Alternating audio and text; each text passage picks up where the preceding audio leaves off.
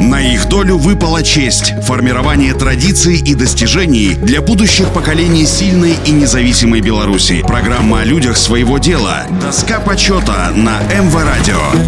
Всем доброго дня, у микрофона Василий Данилов. Эдуард Викентьевич Тихий, комбайнер совхоза Константинова Мядельского района, родился 6 октября 1931 года на хуторе Добрый Ток в многодетной крестьянской семье. После прохождения срочной службы в советской армии Эдуард Викентьевич работал строителем в колхозе Комсомольский Саратовской области. Позднее вернулся на родину, работал рабочим в колхозе «Свирь» в 1955-м, окончил Свирское сельскохозяйственное училище по специальности комбайнер. Работал помощником комбайнера в Свирской машино-тракторной станции, а затем комбайнером в совхозе «Свирь» на комбайне СК-3. Позднее перешел на работу в совхоз Константинова, где также работал механизатором, комбайнером. Добился высоких результатов в работе. Указом Президиума Верховного Совета СССР от 23 июня 1966 года за выдающиеся успехи, достигнутые в увеличении производства и заготовки ржи, пшеницы, гречихи, других зерновых и кормовых культур,